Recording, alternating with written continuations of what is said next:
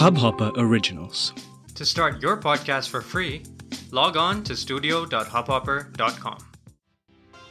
नमस्ते इंडिया कैसे हैं आप लोग? मैं हूँ शिवम। अगर आप हमें पहली बार सुन रहे हैं तो स्वागत है। इस शो पर हम बात करते हैं हर उस खबर की जो इम्पैक्ट करती है आपकी और हमारी लाइफ तो सब्सक्राइब का बटन दबाना ना भूलें और जुड़े रहे हमारे साथ हर रात साढ़े दस बजे। नमस्ते इंडिया में। क्रिकेट खास करके टेस्ट क्रिकेट के जितने फैंस हैं, उन्होंने कल एक ऐसा अद्भुत नज़ारा देखा, जिसने ये बात स्थापित कर दी कि क्रिकेट में कोई भी, चाहे वो बॉलर हो, चाहे सदा हुआ बैट्समैन हो, क्रीज पे आकर मैच को बहुत इंटरेस्टिंग बनाने का मादा रखता है। और धीरे धीरे मेरे ख्याल में टेस्ट क्रिकेट टी ट्वेंटी जैसा बनता जा रहा है, क्योंकि कल जो हुआ, वो टेस्ट क्रिकेट के इतिहास में नहीं हुआ था। स्टुअर्ट ब्रॉड को एक ओवर में पैंतीस रन पड़े और वो भी जसप्रीत बुमराह ने बहुत बुरी तरह उनको छक्के और चौकों की झड़ी लगाते हुए मारा। जी हाँ एक वाइट बॉल पे चौके के अलावा जसप्रीत बुमराह ने उनकी हर गेंद को मजबूरन बाउंड्री के बाहर भेजा। Stuart Broad was not able to do anything but just watch कि मेरी हर गेंद एक बाउंड्री कैसे हो सकती है। कल एक ऐतिहासिक ओवर पड़ा टेस्ट क्रिकेट के इतिहास में। पहली चीज़ तो वाइड बॉल टेस्ट क्रिकेट में बहुत बहुत ज़्यादा बाहर फेंकना पड़ेगा आपको एक वाइड बॉल फेंकने के लिए टेस्ट क्रिकेट में और उस पर भी वो चौका जाए मतलब कीपर की गलती से। तो आप समझ ही लीजिए कि आपने क्या ही गेंद फेंकी होगी और उस पर फिर हर गेंद आपको बाउंड्री के लिए हिट हो रही है। और इंडिया जिस तरह से स्ट्रगल कर रहा था इंडिया का स्कोर स्टार्टिंग में बहुत लो था, पाँच विकेट गिर गए थे, महज अट्ठानवे रनों के स्कोर पर सारे टॉप ऑर्डर बैट्समैन फंबल कर गए थे, उसके बाद ऋषभ पंत आए और एक बहुत ही शानदार 146 रन की पारी खेली उन्होंने, उनका साथ दिया रविंद्र जाडेजा ने, जिन्होंने 104 रन की पारी खेली। और फिर एंड में आते आते जसप्रीत बुमराह ने इकतीस रन जोड़े, कुल मिलाकर 416 फॉर 10 इंडिया का स्कोर हुआ। जिसके बाद आज डे टू में अभी बारिश की वजह से मैच रुका हुआ है बट छः ओवर के बाद इकतीस पर दो इंग्लैंड की पारी चल रही दोनों विकेट भी जसप्रीत बुमराह के खाते में गए हैं। एलेक्स लीस को क्लीन बोल्ड मारा है और जैक क्रॉली को शुभमन गिल के लिए कैच पे दिया था। तो अभी तो पूरा का पूरा शो जसप्रीत बुमराह का चल रहा है। बुमराह ने बूम बूम, बुमराह कर रखा है मैच में। हमें उम्मीद है कि जल्दी बारिश और ये बादल हट जाएँगे एजबैस्टन से और हम ये मैच देख पाएँगे। बहरहाल, बादल हटने से याद आया व्हाट्सएप भी जो प्राइवेसी के बादल हैं, वो धीरे धीरे कसता जा रहा है या हटाता जा रहा है, मेरे समझ नहीं आ रहा है, क्योंकि एक पोटेंशियल नया फीचर है। जो सुनने में आ रहा है, बहुत जल्द व्हाट्सएप रोल करने वाला है, वो है लास्ट सीन और ऑनलाइन का स्टेटस तो अभी जो आपका लास्ट सीन और ऑनलाइन आप अभी अपना ऑनलाइन का स्टेटस तो एटलीस्ट नहीं चेंज कर सकते. लास्ट सीन के केसेस में कौन देख पाएगा, उसके बारे में एक स्लाइट ऑप्शन अवेलेबल है. बट अब व्हाट्सएप एक्सक्लूसिव ऑप्शन देने वाला है लास्ट सीन और ऑनलाइन का, जिसमें आप ये डिसाइड कर सकते हैं आपका लास्ट सीन कौन देख सकता है और साथ ही साथ आपको ऑनलाइन कौन देख सकता है. ऑप्शन इस तरह से होगा कि आप सबसे पहले लास्ट सीन अपना सेलेक्ट करेंगे कि एवरीवन सब देख सकते हैं। माई कॉन्टैक्ट्स मतलब जितने भी आपके कॉन्टैक्ट्स में लोग हैं सिर्फ़ वो देख सकते हैं। माई कॉन्टैक्ट्स एक्सेप्ट जैसा कि स्टेटस में होता है कि आप कुछ लोगों को एक्सक्लूड कर सकते हैं, या फिर नो है ना? ऑनलाइन के केस में आपके पास दो ऑप्शन रहेंगे, या तो एवरी या सेम एज लास्ट सीन तो जो आपने लास्ट सीन की सेटिंग्स की होंगी, वही सेटिंग्स ऑनलाइन की भी सेम हो जाएँगी, या फिर एवरी में जिस आप सबको दिखा सकते हैं ऑनलाइन प्राइवेसी के कंसर्न से कई यूज़र्स ने अपनी ये कंप्लेन शायद डाली है व्हाट्सएप को कि हम नहीं चाहते कोई हमें देख पाए कि हम ऑनलाइन है, क्योंकि वरना वो रिप्लाईज एक्सपेक्ट करेंगे हमसे, खास करके रिलेशनशिप वाले लोग इस चीज़ से बड़ा जूझते रहते हैं कि ऑनलाइन हो बट रिप्लाई नहीं कर रहे हो। तो वैसे में आप चाहें तो अपना लास्ट सीन और ऑनलाइन का स्टेटस हाइड कर सकते हैं बट बड़ा कॉशियस होना पड़ेगा आपको उस केस में।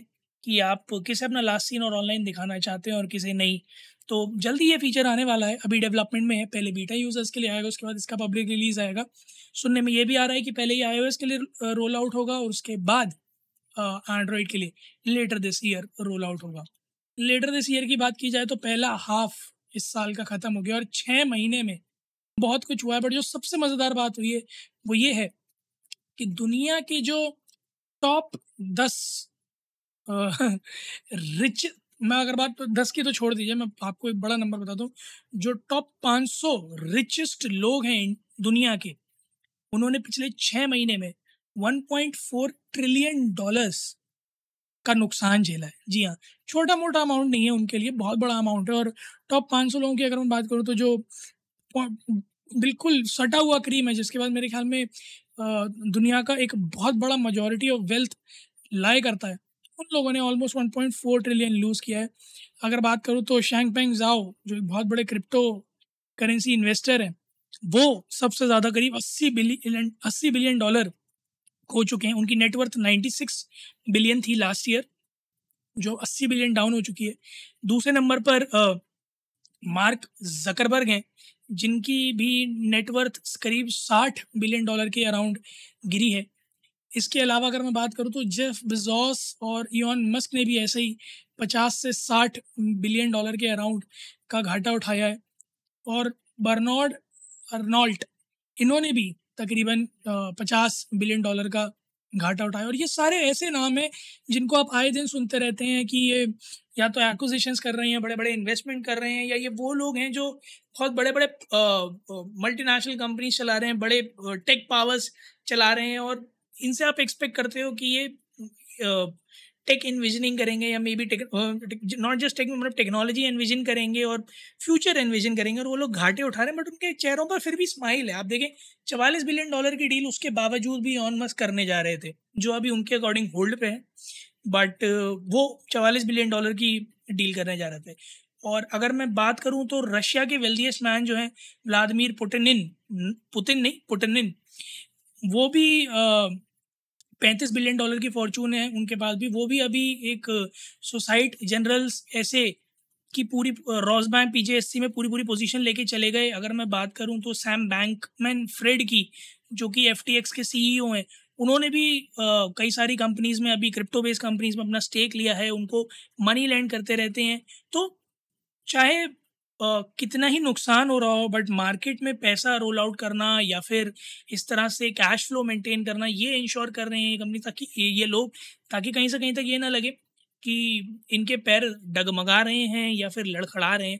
दैट्स अ गुड साइन क्योंकि इकोनॉमी धीरे धीरे रोल आउट होती रहनी चाहिए और इन लोगों के ऊपर काफ़ी ज़िम्मेदारी है as one of the biggest businessman of the world कि ये अपना चेहरा काफ़ी स्ट्रॉन्ग रखें, अपनी पोजिशन काफ़ी स्ट्रॉन्ग रखें, वरना मार्केट्स को कोलेप्स करने में देर नहीं लगती। हम लोगों ने देखा ही है पिछले छः महीने में जिस तरह से मार्केट पिटे हैं। दो, मैं इसको कहूँगा कि ये kind of end of pandemic era है। फिर भी अभी तक जिस तरह से हालत चल रही है, आप मानिए लास्ट ईयर सौ बिलियन डॉलर से ऊपर की नेटवर्थ वाले दस लोग थे। अभी साल की शुरुआत तक भी थे इनफैक्ट अब सिर्फ़ चार लोग हैं।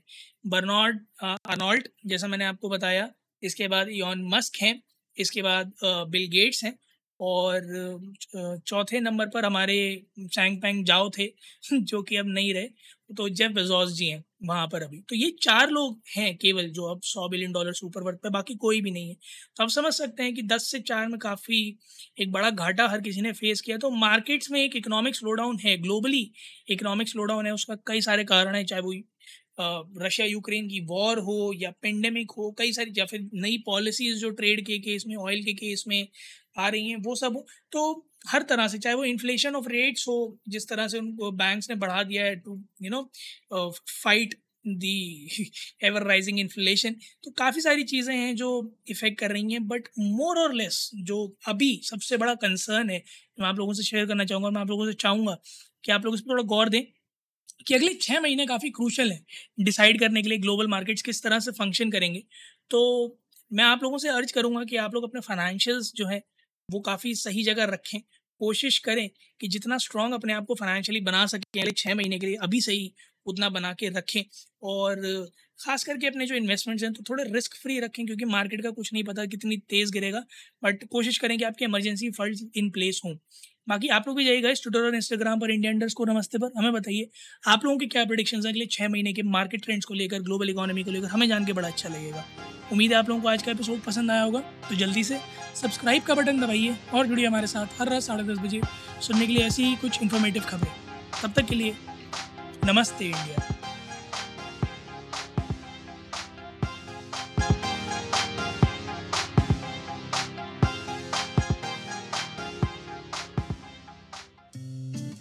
इस हब हॉपर ओरिजिनल को सुनने के लिए आपका शुक्रिया। अगर आप भी अपना पॉडकास्ट लॉन्च करना चाहते हैं तो हब हॉपर स्टूडियो वेबसाइट पे रजिस्टर करें और एक मिनट के अंदर अंदर अपना खुद का पॉडकास्ट लॉन्च करें। यही नहीं स्टूडियो देता है आपको पूरी आज़ादी कहीं भी, कभी भी अपना पॉडकास्ट लॉन्च करने की सिर्फ़ तीन आसान स्टेप्स में। तो साथ में अपना पॉडकास्ट शुरू करने के लिए तैयार। Just hop on Hubhopper simply content